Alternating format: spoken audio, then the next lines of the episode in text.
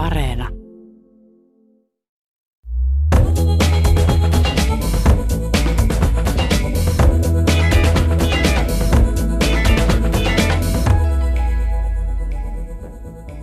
Oletko koskaan miettinyt, miksi toiset kansakunnat ovat niin paljon vauraampia kuin toiset, vaikka kyseessä olisi rajun, rajanaapurit?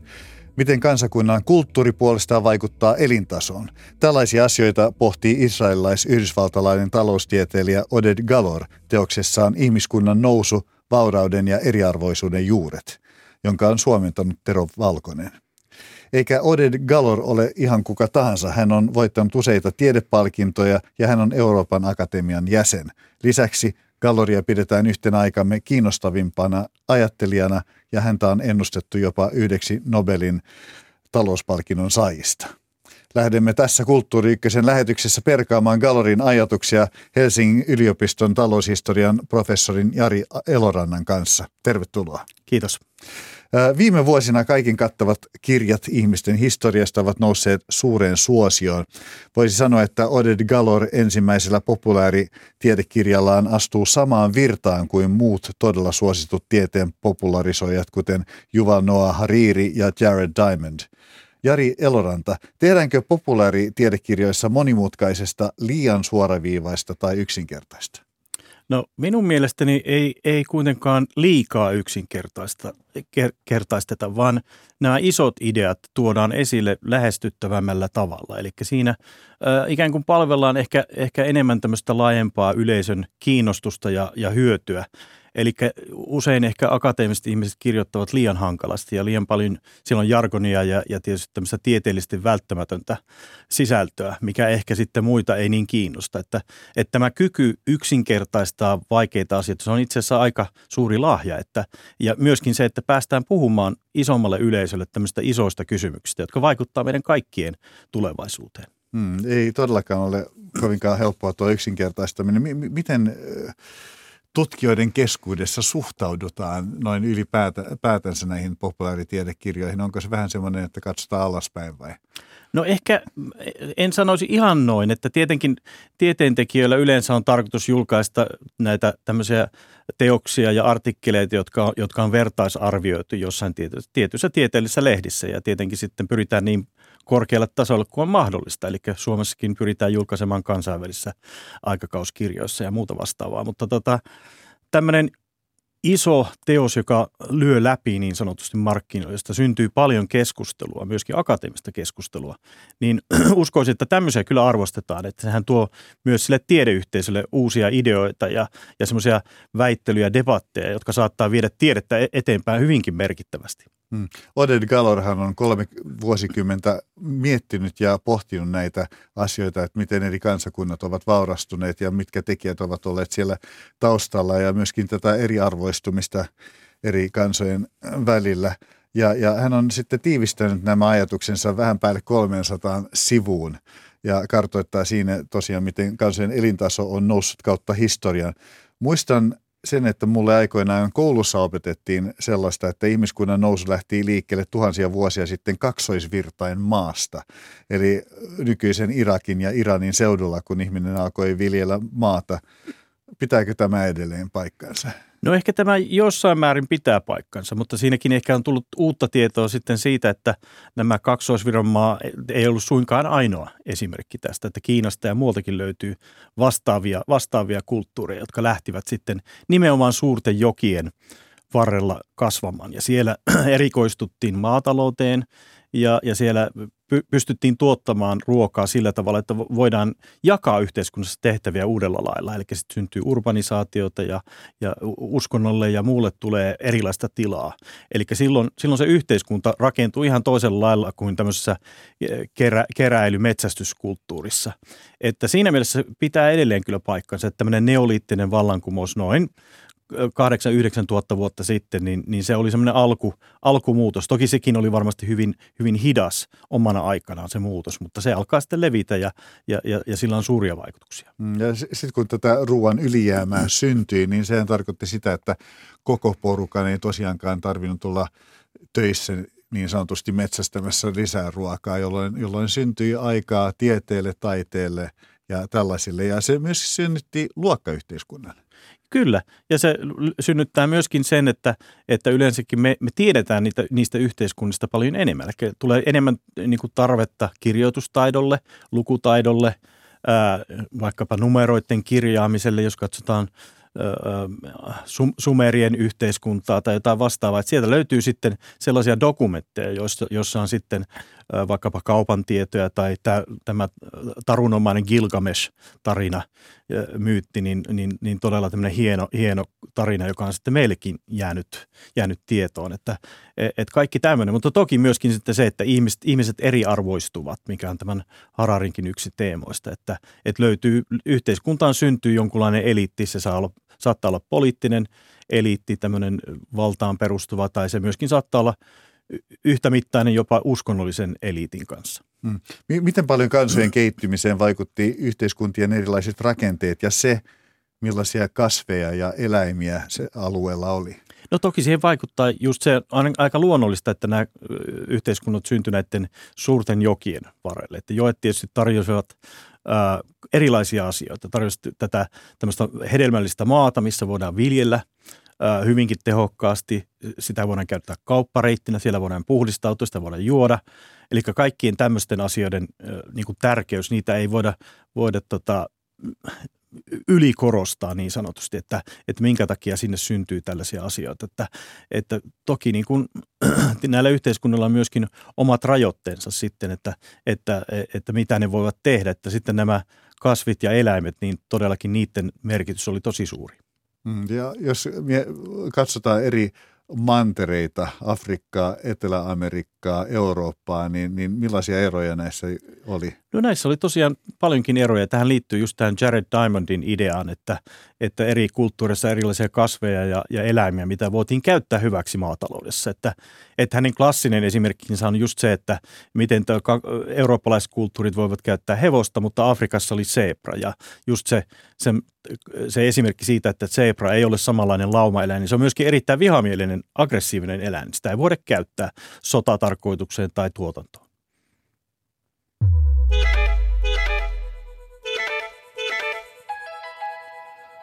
Kuuntelet Kulttuuri lähetystä taloushistorian professorin Jari Elorannan kanssa keskustelemme siitä, miten ihmiskunta on vaurastunut ja miksi vauraus on jakaantunut epätasaisesti. Pitkään on ajateltu, että elämisen laatu on noussut ihmiskunnan historian kuluessa pikkuhiljaa. Oded Galorin mielestä tämä ei pidä paikkaansa. Mitä mieltä itse olet?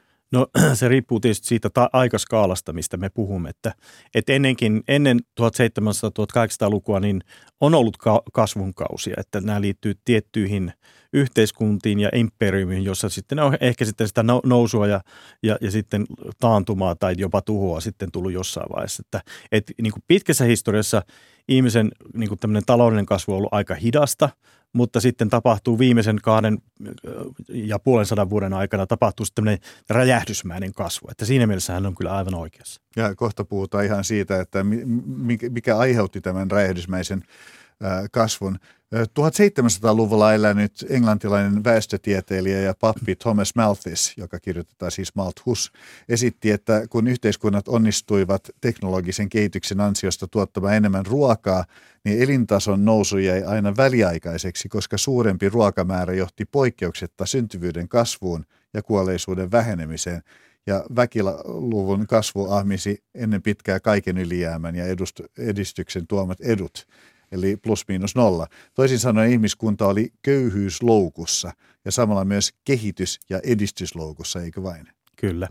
Ja tätähän kutsutaan tutkijoiden piirissä niin, kuin niin sanotusti Malthusin ansaksi. Eli yhteiskunnat jäävät siihen loukkuun ja, ja siitä oli, siitä oli niin kuin lähes mahdotonta päästä pois. Ja itse Malthus ei, ei nähnyt semmoista kehityskulkua, minkä kautta sitten tämmöinen niin kuin pako siitä ansasta voisi tapahtua. Että hänen tietysti osaksi aikalaisensa Adam Smith oli jo antanut meille osvittaa siitä, että, että mitä voisi tapahtua toisin. Eli kun siirrytään toisenlaiseen yhteiskuntaan, massatuotannon yhteiskuntaan, massavaihdannan yhteiskuntaan, niin silloin tämä, nämä samat lait eivät enää toimi.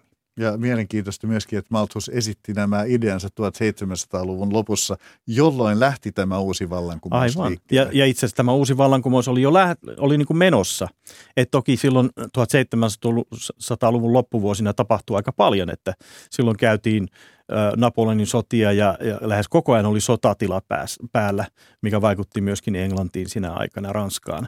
Eli sitä varmaan on hankalaa nähdäkään semmoista hirveän optimistista tulevaisuutta silloin, kun hän kirjoitti tätä. Ja myöskään teollinen vallankumouskin on nimenä vähän harhaan johtava, että, että teollinen vallankumous lähti niin kuin hyvin pienillä askeleilla, hitailla askeleilla, josta sitten kasvaa pikkuhiljaa yhden tietyn sektorin kautta leviää muualle – jolloin se aikalaisille ehkä näyttää, että joskus 1830-luvulla, hei, nyt on teollinen vallankumous käynnissä, vaikka se oli lähtenyt käyntiin jo paljon aiemmin.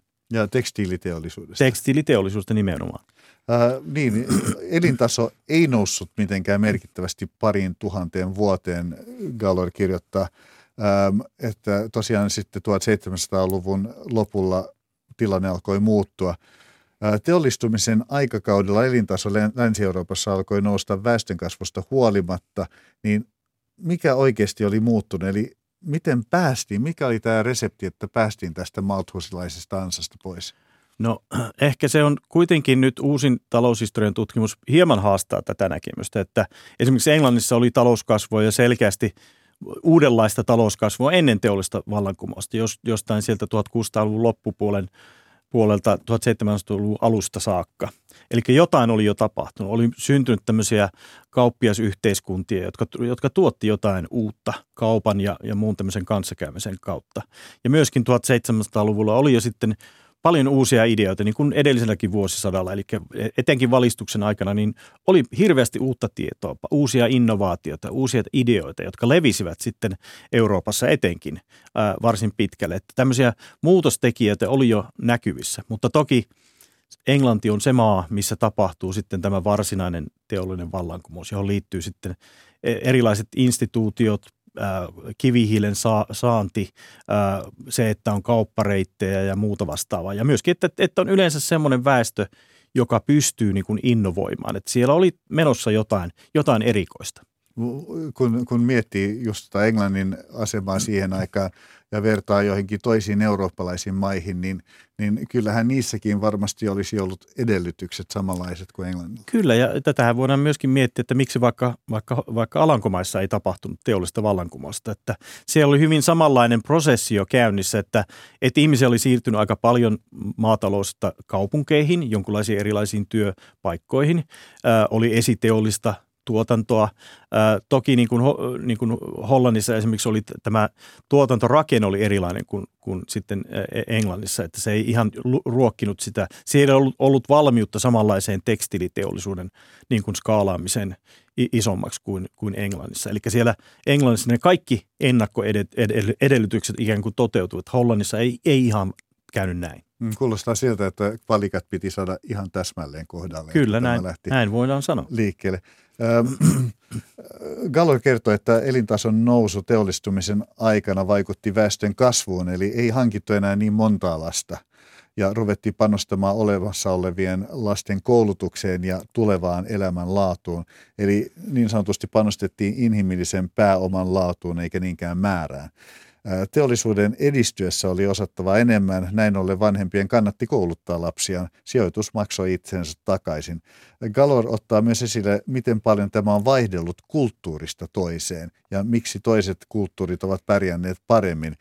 Miten itse näet asian, kuinka paljon kulttuurinen tausta on vaikuttanut taloudelliseen menestykseen? Kyllä kulttuuri, kulttuurisella taustalla on, on iso merkitys, että voidaanpa miettiä just niin kuin teollisen vallankumouksen tämmöisiä tekijöitä, niin, niin, niin kuin Länsi-Euroopassa oli selvästi tämmöinen tiedemyönteisempi poliittinen ilmapiiri, ei samanlaista vainoa tai, tai hankaluutta niin kuin tehdä tämmöisiä tieteellisiä innovaatioita. Ja, ja se vaikuttaa ilman muuta myös siihen, että sitten löytyy niin kuin valmiutta satsata tieteen tekemiseen koulutukseen.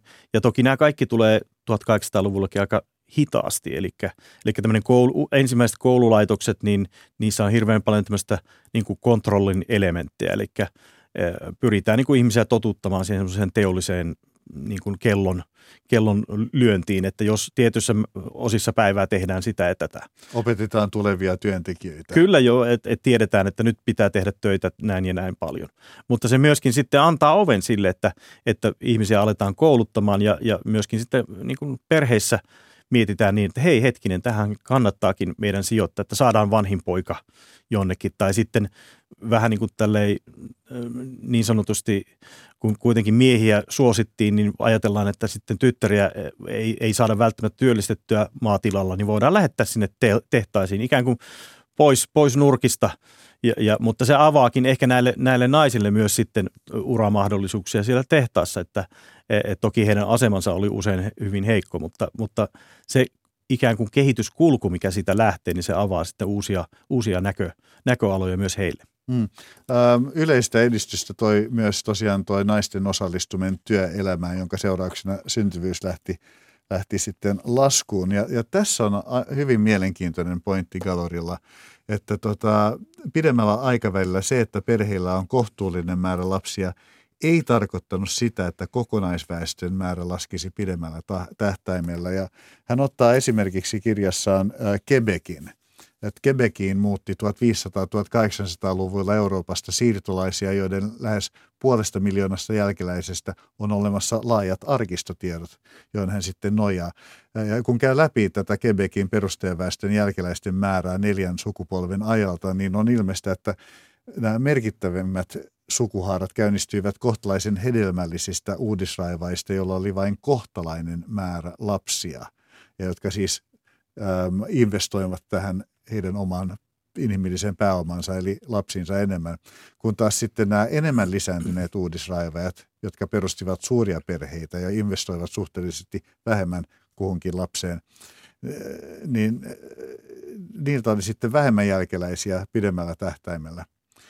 Siis tämä todistusaineisto antaa ymmärtää, että niin paradoksaaliselta kuin se kuulostaa, niin nimenomaan kohtuullinen lapsiluku, ei suuri, johti useiden polvien kuluttua suurempaan jälkeläisten määrään – joka heijastaa sitä, että kun lapsia on vähemmän, kullakin yksittäisellä lapsella on suurempi todennäköisyys selvitä, päästä naimisiin, päästä hyvin töihin sun muuta. Kyllä, just, juuri näin, että heille löytyy sitten tämmöisiä mahdollisuuksia selviytymiseen, taloudelliseen menestykseen – on e-, ehkä helpompi niin kuin pilkota vaikka omaa maata sille, että sitä ei pilkota kymmenen osaan, vaan viiteen osaan. Ja, ja silloin sen maatilankin niin kuin se, tuottavuus on varmasti paljon suurempi. Eli kaikilla näillä on, on, on vastaavia tekijöitä. Ja samoin on myös havaittu, että, että tämmöisillä eliteillä, eliittien niin kuin lasten niin kuin menestyksellä, niin, niin niillä on todella pitkät juuret. Että ne tosiaan yli sukupolvi, yli vuosisatojen niin nämä vaikutukset kestävät. Eli nämä on, nämä on sellaisia hyvin, hyvin niin kuin isoja yhteiskunnan rakenteellisia prosesseja, joita nyt tutkitaan aika paljon. Hmm. Äh, ja kaikkihan ei sojunut ihan niin kuin Strömsössä niin sanotusti tässä kehityksessä. Kirjasta löytyy esimerkkejä siitä, miten lyhytnäköiset oman edun suojelijat ovat haitaneet kehitystä. Gallor mainitsee muun muassa, että Britannian kuningatar Elisabeth ensimmäinen kieltäytyi myöntämästä pappia keksiä William Leen uudelle ompelukoneelle patenttia pelätessään ompelijoiden paikallisia kiltoja. Ja killat onnistuivat muuallakin monta kertaa estämään innovaatioiden tuomisen yleiseen käyttöön. Esimerkiksi Pariisin kirjurien kilta viivytti 1400-luvun lopulla kirjapainon saapumista parikymmentä vuotta. Tämä kuulostaa ihan kreisiltä. No totta kai, mutta he ovat siis tämmöinen ikään kuin painostusryhmä, joka, joka pyrkii ö, pitämään sen oman, oman tota, elinkeinonsa suojattuna. Ja silloin he, he eivät halua sinne kilpailua. He haluavat kontrolloida sitä, että kuka sinne pääsee. Ja usein tämmöisen kiltaan johonkin tiettyyn niin kuin, ammattiin liittyvään kiltaan sisäänpääsyssä hän vaati sitten semmoisen pitkän harjoittelun jakson, jolloin sä et itse asiassa välttämättä saanut edes palkkaa. Eli sä elät ikään kuin näl- nälkäkuoleman partaalla siinä monta vuotta, jolloin sä sitten vihdoin sen, sen työn ja, ja yhteyksien ja verkostojen kautta pääset sisälle. Ja sitten tietysti se mentaliteetti on sama, että kaikki muut pitää niin kuin seuraavat sisääntulijat pitää kohdella samoin, samalla tavoin. Tällähän ihmisen niin kuin tämmöinen – jonkunlainen ajattelutapa usein on, on erilaisissa tällaisissa tilanteissa. Et tietenkin killat siinä mielessä niin kuin jarruttavat innovaatioita ja uusia, uusia ideoita, mutta toisaalta myöskin on ollut olemassa erilaisia kiltoja, tämmöisiä niin kuin kauppaan liittyviä kiltoja, vaikkapa Pohjois-Italian kauppavaltiossa. Mitä sanoisit, tässä me puhuttiin 1400-luvun lopusta, mutta näkyykö tämmöistä samanlaista – nykyäänkin, että, että ehkäistään kehitystä vain sen takia, kun suojellaan omaa, omaa niin sanottua kiltaansa? No tietenkin on, onhan tämänkin tyyppistä, siis kaikissa yhteiskunnissa hirveän paljon erilaisia, nykyyhteiskunnissa varsinkin hirveän paljon erilaisia intressiryhmiä, painostusryhmiä, jotka pyrkivät niin kuin omalla tavallaan muokkaamaan sitä, että, että Suomessakin voidaan niin kuin aika helposti kritisoida vaikkapa sitä, että kuinka paljon täällä kouluttaa lääkäreitä. Eli se, että, että sit, siinä on sel, selkeä tämmöinen intressiryhmä, joka ajaa sitä, että lääkäreitä ei tulisi liian paljon. Eli se ylläpitää – niin kuin korkeita palkkoja, mutta toisaalta yhteiskunnan kannalta se ei ole välttämättä hirveän hyvä asia, että, että silloin meillä on tämmöinen krooninen lääkäripula, joka vaikuttaa sitten koko hoitosektoriin. Hmm. Gallor toteaa vielä, että Euroopan onni oli pienet valtiot, että valtiot ja hallitsijat kilpailivat keskenään. Jos siis ammattikilta esti keksinen ottamisen käyttöön tai kuningas suojeli liikaa aristokraatteja, niin saattoi edistys löytää tiensä eteenpäin naapurimaassa. Ja tätähän vertaa muun muassa Kiinan keisarikuntaan, joka oli hyvin laaja alue. Siellä jos joku keksintö torpattiin, niin ei sitä noin vaan menty naapurimaahan. Aivan. Ja, ja tähän liittyy toki tietysti just juuri nämä – tämä ensinnäkin tämä kilpailun idea, että, että nämä pienet valtiot kilpaili äärimmäisen voimakkaasti kaikessa, myöskin väkivalloin. Sitten käytiin lähes koko ajan sotaa 1500-1600-luvut. Sehän sieltä on harva se vuosi, että löydetään, että ei ollut tämmöistä suurvaltasotaa käynnissä. Silloin kilpaillaan kaikesta teknologiasta, uusista ideoista, kauppareiteistä ja siihen on vaikuttanut myöskin nämä kauppakillat. Sitten he antavat niin kuin lisä, lisäpotkua usein näille kauppiaille ja keksijöille – että he voivat mennä sinne vaikkapa Englannin kuninkaalle tarjoamaan jotain kauppasopimusta tai vastaavaa. Että silloin se kuningas ei uskalla heitä ihan täysin ryöstää, koska he tietää, että siellä on hyvin vaikutus, vaikutusvaltainen kauppakilta takana, joka tulee sitten heidän kimppuunsa omaan armeijansa kanssa, että, että he myöskin olivat osa tätä kilpailua siihen aikaan. Äh, tosiaan Gallerin mielestä oleellinen tekijä köyhyysansasta pääsemiseen, on ollut tämä panostus lasten koulutukseen. Maatalousyhteiskunnissa tai yksinkertaisissa teollisuuden työtehtävissä tarvittiin vain tekeviä käsipareja, ei lukutaitoa. Oded Galor kertoo, miten maan omistajat ja maatalouden valtaa pitävät halusivat estää koulujen perustamista, koska pelkäsivät työvoiman saannin vaikeutuvan, kun väestö kouluttautuu ja sitten lähtee kaupunkiin parempien ja parempi palkkaisten töiden perässä. Ja vaikka koko yhteiskuntahan hyötyy koulutustason kasvusta, koska se siivitti just sitä taloudellista kasvua, silti löytyi näitä kehityksen jarruttajia. Voiko tästä vetää sen johtopäätöksen, että historiallisesti voimakkaasti maatalousvaltaiset kansat ovat jääneet helposti jälkeen muiden kansojen taloudellisesta kehityksestä? Kyllä näinkin voidaan sanoa, koska siihen liittyy, niihin yhteiskuntiin liittyy paljon sitten muutakin tämmöistä ää, niin kuin jälkeen jää, jääneisyyden merkkejä taloudellisesti että, ja myöskin yhteiskuntarakenteita. Että jos katsotaan vaikka Itä-Eurooppaa tai Venäjän niin kuin historiallisesti, niin sieltä löytyy feudalismia ja ää, tämmöistä maaorjuutta, joka säilyy varsin pitkään niin kuin, ihan toisella lailla kuin Länsi-Euroopassa vaikkapa. Että, että se yhteiskunta tietyssä mielessä kyllä sitä jarruttaa.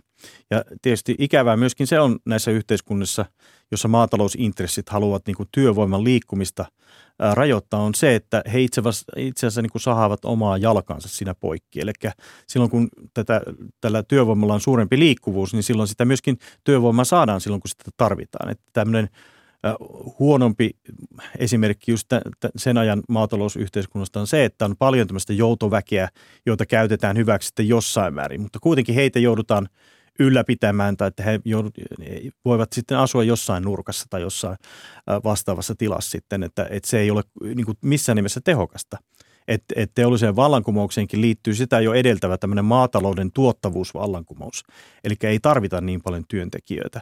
Ja, ja se jatkuu myöskin teollisen vallankumouksen aikana. Ja jos sieltä lähti kylästä ää, maataloustyöntekijöitä pois – niin jossain vaiheessa semmoinen niin palkkakilpailu teollisilla alueilla, niin se sitten pysähtyy. Että sitten sit kun syntyy työvoimapulaa maatalousalueilla, niin sitten myös maatalouspalkat alkaa nousemaan. Eli tämmöiset talouden, talouden niin peruslait kyllä korjaavat sitten sitä työvoimapulaa. Hmm. Eli, eli kun Venäjä on ollut niin todella hidas uudistamaan talouttaan ja talousrakenteitaan, niin siitä siis pystyy oikeastaan näkemään ne juuret siinä maatalousvaltaisuudessa. Ky- ky- kyllä, ilman muuta. Se on vaikuttanut sen koko valtio, valtion niin toimintaan ja miten se toimi sitten imperiumina silloin 1800-luvulla 1900-luvulla ja, ja, ja myöskin sen, sen koko yhteiskunnan sen semmoiset niin kuin kipupisteet ja, ja, ja se, että minkä takia sitten romahtaa ja tulee vallankumous ja sisällissota, että ei, ei, niin kuin se on, ne, ne elementit, mitkä tämmöiseen johtaa, niin ne on kyllä aika selvästi esillä mm. Venäjän historiassa. Sitten jos mennään niin sanotusti ruohonjuuritasolle, niin m- miten paljon se vaikutti yhteisen tulevaisuuteen, että mitä alueella viljeltiin? No kyllä sekin vaikuttaa aika paljon, että, että joitakin tiettyjä viljoja tai tuo, tietynlaista tuotantoa, niin, niin sitä voidaan skaalata ylöspäin paljon helpommin kuin to, toisenlaista viljaa tai, tai se sopii siihen tiettyyn ilmastoon, tai saadaan useita satoja vuodessa, niin sehän on, on aika iso asia maataloudessa verrattuna vaikka Suomen, Suomen tota ilmasto-olosuhteisiin.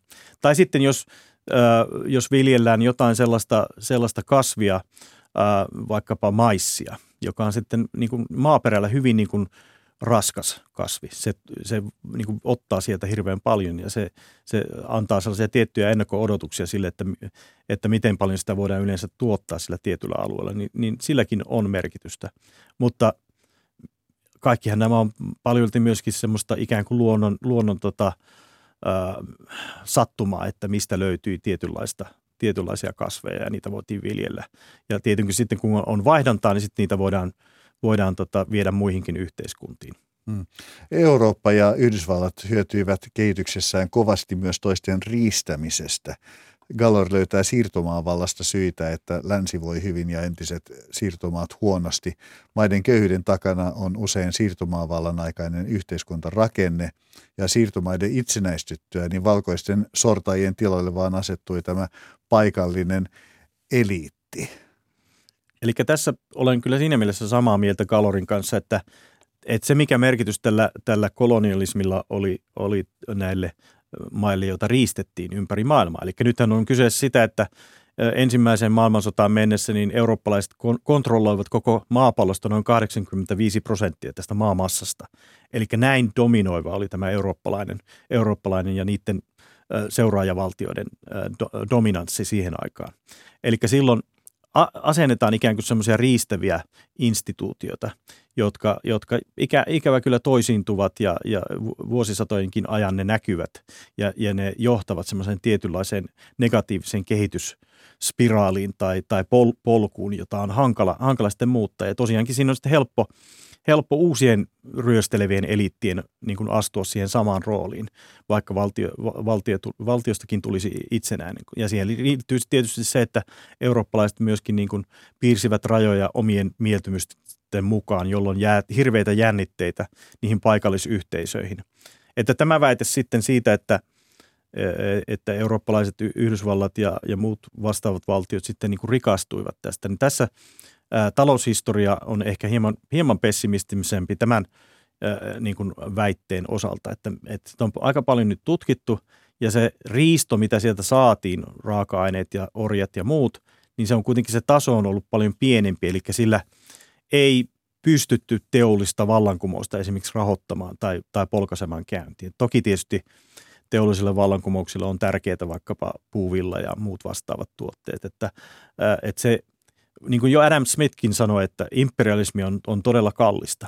Että se, että ylläpidetään hirveätä armeijaa, laivastoa, hallintoa siellä siirtomaissa, niin se on, se on yllättävänkin kallista, että siitä hyötyvät ainoastaan ne tietyt elitit ja vaikkapa nämä kauppakomppaniet, joita sitten silloin syntyi 1600-luvulla, niin, niin nämä siitä hyötyvät, mutta ei sitten nämä varsinaisesti nämä emävaltionkaan kansalaiset. Mm, muun muassa entiset eh, siirtomaavallat ovat yrittäneet tyynnyttää omaa tuntoaan sillä, että luovat kehitysapuhankkeita.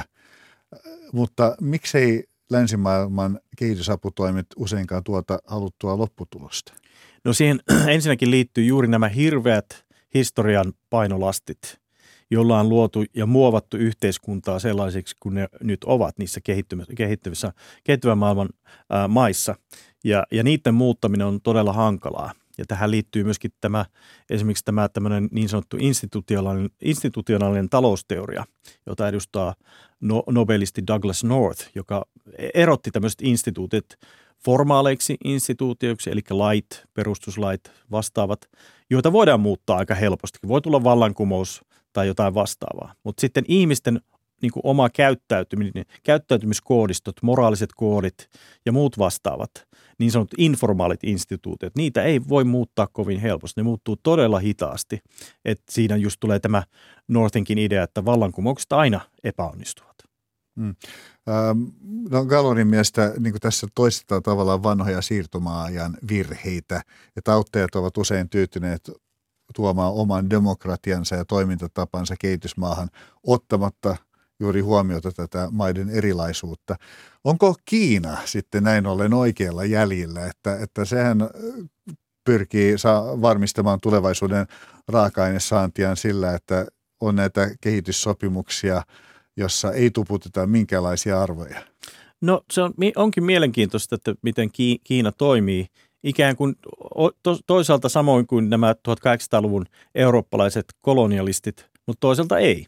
Eli he toimivat sillä tavoin, että he menevät sinne hakemaan taloudellista etua ilman muuta. Sinne investoidaan, annetaan lainoja ja, ja nimenomaan sillä periaatteella, että toivotaan, että se, se siirtomaa tai, tai se, jolla annetaan laina, että he epäonnistuvat. Se on, se on ihan suora heille tavoite. Silloin he voivat ottaa haltuun satamia ja, ja, ja maata ja infrastruktuuria, niin kuin eurooppalaiset tekivät vaikka Kiinassa 1800-luvulla. Elikkä, mutta toisaalta siinä ei ole samanlaista semmoista eurooppalaista paatosta, niin kuin oli 1800-luvulla, jolla pyrittiin niin moraalisesti niin kuin itsensä, itselleen tekemään se niin kuin mahdolliseksi, että voidaan, voidaan tulla sinne riistämään. Että me, mehän tulemmekin tänne niin kuin, niin kuin tarjoamaan edistystä näille kaikille, jotka eivät ymmärrä asioista oikein mistään mitään. Että sillä pyrittiin se niin kuin moralisoimaan. Että kiinalaiset ei käsittääkseni sitä moralisointia välttämättä niin, edes hi- hi- Hiljaista ja salakavallaa riistoa. Kyllä.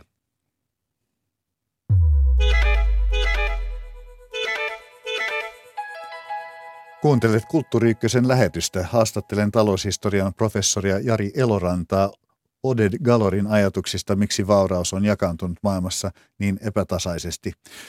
Poliittisen ja taloudellisen vallan valuminen pienelle joukolle, joka pystyy suojelemaan etuoikeuksia ja ylläpitämään olemassa olevia rakenteita, on historiassa usein hidastanut taloudellista kehitystä. Miten tärkeää on sitten luoda instituutioita, jotta suitsittaisiin eliittiä ja niiden ahneutta sekä nopeutettaisiin taloudellista kehitystä? No se on kyllä erittäin, erittäin tärkeää. Ja, ja miten vaikeaa se on? Se on, se on erittäin vaikeaa, ja, ja, ja, mutta jos nyt katsotaan vaikka just 1800-1900-lukua teollisen vallankumouksen aikaa, niin, niin, niin tota, siihen liittyy paljon se, että tämmöiset tietynlaiset eliitit, kauppiaseliitit ja muut vastaavat eliitit, teollisen vallankumouksen ylösnostamat ää, henkilöt ja, ja ryhmät, niin he pystyvät haastamaan sen, sen, sen aikaisen ää, ylhäisön ja, ja, ja tota, tämmöisen kruunu, kruunun sitoutuneen eliitin, että, että silloin tulee niitä haastajia. Ja toki siihen vaaditaan sitten 1800-1900-luvulla sitten erilaisia ryhmiä, puolueita ja ammattijärjestöjä ja muita vastaavia toimijoita. Et silloin kun yhteiskunnassa on tilaa, mahdollisuuksia toimia, eli silloin puhutaan käytännössä kuitenkin jonkunlaista demokratian muodosta, niin silloin, silloin tulee moninaisempia ajattelua, ajattelua erilaisista asioista, mit, miten yhteiskuntaa niin kuin ohjataan, mihin sijoitetaan vaikka valtion rahoja, mikä on sallittua, mikä ei ole sallittua. Että kaikki tämmöiset kysymykset, silloin se, se logiikka on vähän toisenlainen, että silloin kun vaikkapa väestö lähtee, lähtee ikääntymään 1900-luvulla, niin se esimerkiksi selkeästi antaa semmoisen lisäpotkun hyvinvointivaltioiden niin kuin muodostamisprosessille. Eli silloin kun on kilpailua yhteiskunnassa, niin silloin syntyy innovaatiota. Onko demokratia edelleen siis tutkijoiden mielestä paras yhteiskuntamuoto taloudelliselle menestykselle? No sanoisin, että tälle varauksellisesti sanoisin kyllä. E, että ensinnäkin toki niin kuin demokratiotahan on hirveän monenlaisia, että ei ole mitään niin kuin 1900-luvulla Fukuyama mainitsi, tämmöistä liberaalia demokratiaa, joka tulisi valloittamaan maailman ja historia loppuun. Historia ei loppunut, niin kuin tiedämme. Niin, niin, niin tämmöisiä erilaisia demokratian muotoja toki on, että, että suomalainen, pohjoismainen demokratia on erilainen vaikka brittiläisestä tai amerikkalaisesta demokratiasta. Että, mutta toisaalta siellä kyllä ne peruspiirteet siellä on, että on kilpailua, on niin kuin ideoiden vaihtamista, investointeja inhimilliseen pääomaan, mitä Galorkin hirveästi korostaa, niin nämä on erittäin tärkeitä elementtejä sille yhteiskunnan selviämiselle tai sille, että pystytään kilpailemaan globaalistikin erilaisten toimijoiden tai valtioiden kanssa.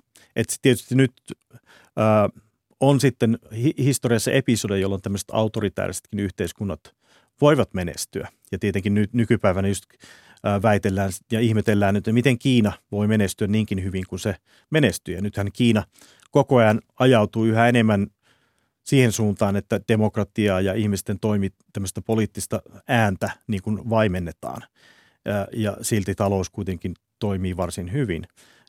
Eli se on tämmöinen ikään kuin para, paradoksi, jota, jota voidaan miettiä. Mutta useimmiten historiasta ehkä voidaan näin todeta, että tämmöiset periodit, jolloin autoritäärinen järjestelmä tai eliitin dominoiva järjestelmä toimii taloudellisesti hyvin, ne on yleensä aika lyhyitä periodeja. Eli jossain vaiheessa se, niin kuin se innovaatiot loppuu ja, ja keskustelu loppuu ja uusien ideoiden nouseminen esiin loppuu ja, ja, ja silloin se yhteiskunta alkaa taantumaan. Että nyt vaikkapa Venäjänkin nyky, nyky-Venäjän tulevaisuus näyttää erittäin hankalalta, koska sieltä on kadonnut inhimillistä pääomaa ja, ja myös fyysistä pääomaa. Eli ei ole sitten niitä uusia ideoita, millä yhteiskuntaa uudistaa. Näinkö kävi sitten, kun jos otetaan toinen esimerkki, niin äm, Arabian kalifaateille keskiajalla. Silloinhan ne oli teknologialtaan, tieteeltään, myöskin taloudeltaan huomattavasti edistyneempiä kuin keskiään Länsi-Eurooppa. No jossain määrin näinkin. Tietysti ne prosessit on erittäin hitaita, että ottomaanithan sitten kuitenkin vallottaa melkein koko Euroopan, että siinäkin on taas semmoisia tilanteita, niin kuin historian sattumia, että, että olisi hyvin voinutkin käydä niin, että he olivat, olisivat vallottaneet ison osan Eurooppaa ja, ja silloin meidänkin historia voisi olla hyvin toisenlainen. Ää, mutta siinä myöskin näkyy sitten sen yhteiskunnan ikään kuin mahdollisuus kriisi-aikana, vaikkapa sodan aikana, että ne pystyisi sitten niin kuin, ää, toimimaan tehokkaammin. Et itsekin olen tutkinut vaikkapa maailmansotia, niin, niin siinä havaitsimme aika isolla datalla sen, että, että kuitenkin niin kuin rikkaat demokraattiset valtiot voittavat molemmat maailmansodat, vaikka Tietysti siellä on erilaisia taisteluja ja tilanteita ja muuta, mutta näin voidaan kategorisesti sanoa, että rikkaat ja demokraattiset valtiot voittavat ne isot konfliktit. Mm, ja, ja Kiina tosiaan on tässä kiehtova esimerkki, koska sehän on juuri näitä alkualueita, mistä lähti t- tämä neoliittinen vallankumous liikkeelle ja sitten siellä nähtiin hurjaa, hurjaa edistystä ja, ja valtavaa taantumista myöskin. Et, et, niin kuin, se, se on hämmästyttävä oikeasti, että, että se on kulkenut tuommoisen Ki- tien. Kyllä, Kiinan, Kiinan historia on äärimmäisen mielenkiintoista. Just nämä erilaiset dynastiat – Han-dynastian niin kuin tämän, tämän silkkitien, mikä itse asiassa koostuu useista niin kuin teistä ja merireiteistä, tämmöinen verkosto oikein, mistä, mitä kautta käytiin kauppaa. Tai jos katsotaan Tang-dynastian sieltä 700-luvulta heidän, heidän tota, kaupankäyntinsä laajuutta, niin heillä oli niin kuin monta tuhatta, heidän pääkaupungissa oli monta tuhatta niin kuin ulkomaalaista kauppiasta, asui ihan pysyvästi siellä. Eli se oli aivan niin kuin poikkeuksellista, että sitten kun päästään äh, sun dynastian aikaan nämä isot innovaatiot, just juurikin paperi, paperi ja paperin tekeminen ja, ja, ja ruuti ja muut vastaavat isot, isot innovaatiot, niin, niin nämä on aivan niin kuin ihmiskunnan historian kannalta käänteentekiviä uudistuksia. Että Kiinan, Kiinan sitten se pitkä kehitys tietenkin ehkä, ehkä sitten kuitenkin katkeaa siihen 1400-luvun äh, kymmenluvulle parinkymmenen vuoden aikaan, jolloin he lähtevät tutkimaan ulkoista maailmaa. Etenkin siellä Itä-Afrikassakin pitkät tämmöiset laivastokolonnat käyvät siellä tutkimassa, mitä siellä on. Ja heidän havaintonsa oli, että ei oikeastaan mitään meitä kiinnostavaa, että meillä on kaikki paremmin. Ja siinä käy juuri niin, että eliitti, tämä byrokraattinen eliitti Kiinassa silloin päättää, että nyt nyt emme halua enää uusia ajatuksia tänne, että meidän, se uhkaa meidän asemaamme. Entinen keisari kuolee pois, uusi keisari onnistutaan käännyttämään omien ajatusten taakse ja he päättävät silloin tuhota koko sen, sen aikaisen ison laivastonsa, jolla itse asiassa jos sitä verrattaisiin koko muun maailman laivastoon yhteensä, niin kiinalaiset olisivat voittaneet sen meritaistelun mu- muutamassa tunnissa. Heillä oli niin suuri ylivoima.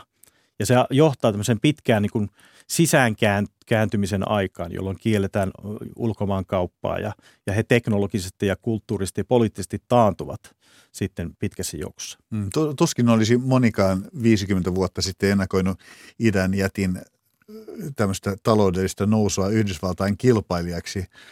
Mikä selittää tämän Kiinan nousun? No Kiinan nousun selittää tietenkin se, tota, se ensinnäkin ju, juuri se semmoinen kulttuurin pitkät juonteet, semmoinen tieteen arvostus ja, ja tiedon arvostus, joka on ollut siellä tuhansia vuosia hyvin voimakas. Et vaikka on tullut paljon tämmöistä turbulenssia ja sotaa ja sisällissotaa ja muuta vastaavaa, niin, niin silti semmoiset perusjuonteet sinne ovat jääneet. Ja, ja tietenkin nyt äh, ei nämä maan ajan Kiinan niin kuin, tota, kehitys oli tietysti hyvin niin kuin kaksijakoista. Toisaalta tehtiin aivan, aivan, aivan äärettömän hölmöjä ratkaisuja esimerkiksi, jotka johti, johti tähän suureen nälänhätään.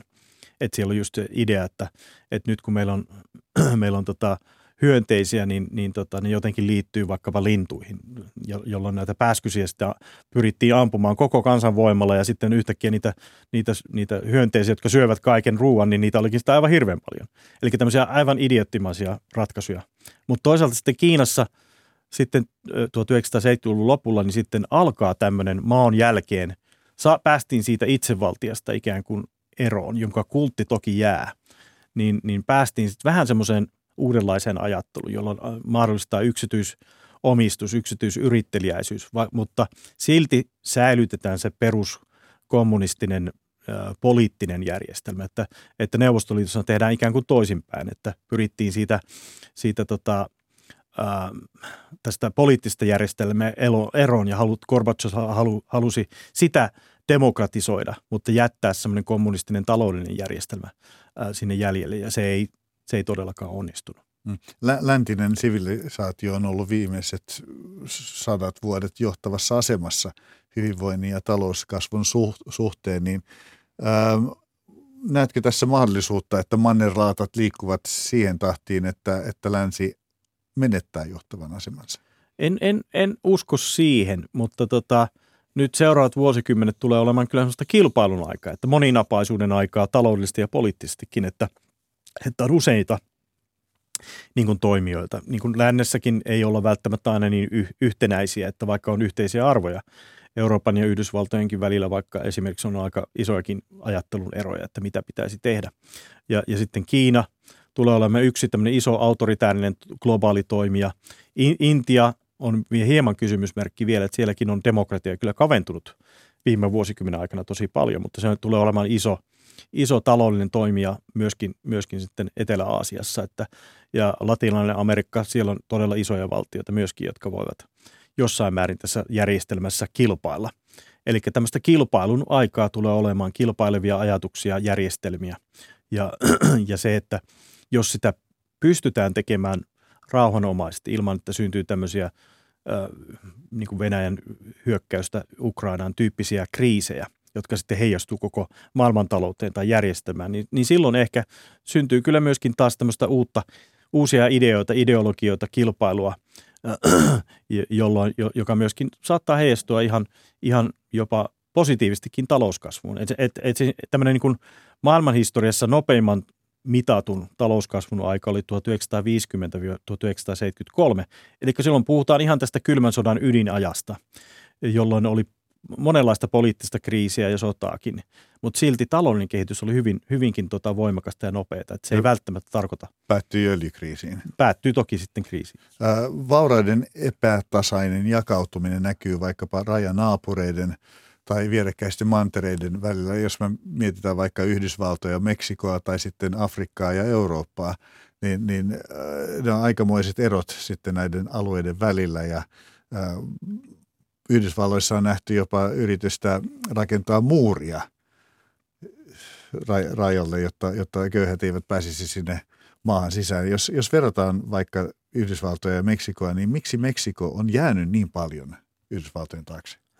No Meksikonkin historia siihen liittyy just nämä historian pitkät juuret. Eli Yhdysvallat sai toisenlaisen tämmöisen instituutio, instituutiot ja järjestelmän Ison-Britannian siirtomaana. Ja sitten itsenäistyi myöskin varsin aikaisin.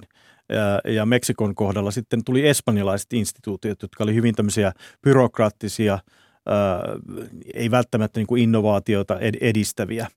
Ja sinne on jäänytkin myöskin tämmöinen järjestelmä. Ja on monenla, monia vallankumouksia ja muuta tämmöistä epä, epätasapainoa yhteiskunnassa poliittisesti, taloudellisesti ja muutenkin, joka on sitten hidastanut talouskasvua hyvinkin selvästi. Että, että tämmöisiä muutoksia tulee. Toki niin kuin Meksikossakin sitten, jos taas katsotaan asioita tosi isolla linssillä, nähdään myöskin sitä niin kuin ajassa – vuosisatojen yli sitten talouskasvua, vaikka se ei välttämättä aina niin hirveän nopeita ole.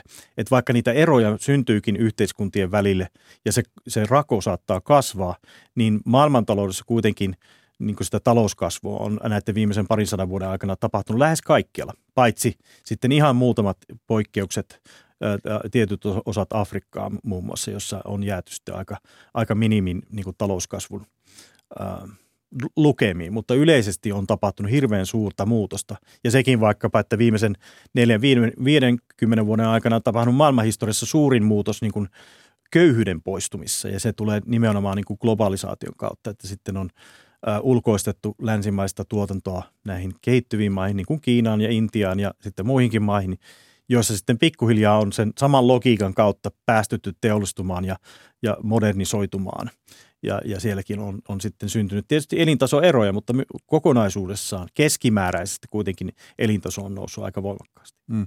Gallor, Gallor toteaa, että Malthesin pessimistiset ennustukset ihmiskunnan tulevaisuudesta osoittautuivat erheellisiksi. Thomas Malthesin mukaan yksilöt eivät aina lopulta, elivät aina lopulta toimeentulon rajamailla. Mutta kun katsomme nykytilannetta planeetallamme, niin onko meno juuri muuttunut? Eikö me eletä planeettamme resurssien ja kestävyyden rajamailla? No kyllähän se tietysti tietyssä mielessä näin on. Ja nythän me olemme nähneet ja, ja, ja, ja se, se tota data ilmastonmuutoksesta ja meidän ihmisten vaikutuksesta siihen on kiistämätöntä. E, e, eli silloin se tarkoittaa sitä, että me ylikäytämme planeetan resursseja eri, eri muodoissa. Et sen tietysti sen, sen muutoksen, sen asian muuttaminen on, on todella hankalaa, että – mutta toisaalta me myöskin olemme saavuttaneet hirveän suuria tämmöisiä tuottavuuden, tuottavuuden kasvua, yli, hyvinvoinnin kasvua, elintason kasvua eri yhteiskunnissa. Eli myöskin niin kuin tämmöinen niin kuin ideat 1970-luvulla puhuttiin siitä, että nyt on niin kuin öljyn saanti. Nyt, on, nyt, on niin kuin, nyt ollaan siinä niin kuin maksimissaan, mitä voidaan tehdä, mutta se on osoittautunut ihan vääräksi. Ei öljy ole loppunut. Sitä vaan kaivetaan eri, eri tavoin eri paikoista – hinnan nousu on johtanut teknologiseen kehitykseen ja muutokseen. Että toki niin tämmöiset öljy, öljyn ja jonkun tietyn raaka-aineen dominoivat yhteiskunnat, niissähän on myöskin jääty tämmöiseen ikään toisenlaiseen kiroukseen, että on tämmöinen niin eliitin valta ja, ja ne, on, ne ei ole demokraattisia yhteiskuntia. Tietyt osat yhteiskuntaa sitten hyötyvät tosi paljon siitä. Että nämä kaikki on, on osa sitä, että miten me sitten ratkaisemme vaikka tämmöisen ilmastonmuutoksen haasteen, niin, niin, niin, niin siihenkin on erilaisia ajatuksia olemassa. Niin, äh, tämä lieneekin itse asiassa näitä löysimpiä osia Oded Galorin äh, kirjasta, kun hän käsittelee tätä ilmastonmuutosta. Äh, hän tuntuu olevan varsin optimistinen ilmastonmuutoksen suhteen ja ja, ja kirjoittaa, jos kykenemme välttämään laiskuuden ja välinpitämättömyyden ja satsaamaan asiaan riittävästi kehityksen aikakaudella vapaaksi päässyt inhimillisen keksiliäisyyden uskomaton voima voi yhdessä syntyvyyden vähenemisen kanssa sallia meidän kehittää vallankumouksellisen teknologian, jonka ansiosta nykyhetken ilmastokriisi olisi tulevina vuosisatoina pelkkä hiipuva muisto. No mukavaahan tuo olisi, mikäli näin käy. Jatko itse Gallorin teknologia-optimismin. No ehkä osittain, ja taloushistoriat on ehkä tunnetustikin tämmöisiä niin posi- positiivisia ihmisiä, ajattelevat äh, optimisti tulevaisuudesta, ja, ja näin on yleensäkin ähm, mielletty, että teknologinen muutos on se, mikä muovaa ihmiskunnan tota, muutosta ja, ja sitä, että, että pystytään elämään täällä, täällä edelleen, edelleen niin kuin korkealla elintasolla sen sijaan, että jouduttaisiin niin kuin kaikesta niin kuin leikkaamaan tai talouskasvua kääntämään joka paikassa negatiiviseksi tai jotain vastaavaa. Ö, eli juuri se, siinä mielessä olen tietysti pikkusen kriittinen Galorin sitä ö, näkökulmaa kohden, että, että hän ajattelee just tämmöistä niin kuin demogra- osaksi niin kuin demografinen muutos, mikä tästä syntyy, niin se osaksi ratkaisee tämän ongelman. Että käsittääkseni kuitenkin se tulee olemaan niin hidas prosessi, jolla maatalo, maapallon niin kuin väestönkasvu e-, edes niin kuin tasaantuisi tai kääntyisi laskuun, että, että se ei kyllä meitä pelasta. Ää, että itse myöskin näkisin sitä, että, että hyvinkin voisi olla tämmöisiä teknologisia suuria niin kuin investointeja. Sen sijaan, että käymme ää, tietyn niin kuin, ajoin käymme jo jonkunlaista kokoustamista siitä, että miten voimme niin ilmastoa pelastaa päästöjen kautta, mikä toki on yksi vaihtoehto, tai päästökaupalla. Niin, niin sen sijaan voisi myöskin miettiä sitä, että jos tehtäisikin yhteisesti globaalisti tämmöisiä isoja investointeja teknologiaan, niin sitä kautta ehkä voisimme pelastaa maailman. Kiitoksia paljon haastattelusta taloushistorian professori Jari Eloranta Helsingin yliopistosta. Syynissä oli siis isra- israelilais-amerikaisen Oded Galorin kirjassaan ihmiskunnan nousu esiin tuomat ajatukset, miten vauraus on kertynyt ja jakautunut maapallolla. Tämän ohjelman äänitarkkailijana on ollut Susan Grönholm ja tuotteena Olli Kangassalo. Minä Niklas Vankke juonsin tänään. Ohjelma on tuota pikaa kuultavissa myös Yle Areenassa ja sieltä löytyvät myös muut Kulttuuri lähetykset. Ja huomenna on perjantai-studio. Toimittaja Pauliina Grym keskustelee panelistien kanssa, onko uusi Game of Thrones-sarjan House of Dragon ihan Voken kyllästämä. Ruoditaan myös Mäntän ihmettä, eli miten taidemuseo on nostanut paikkakunnan vetovoimaa. Kiitos kun kuuntelit tänään.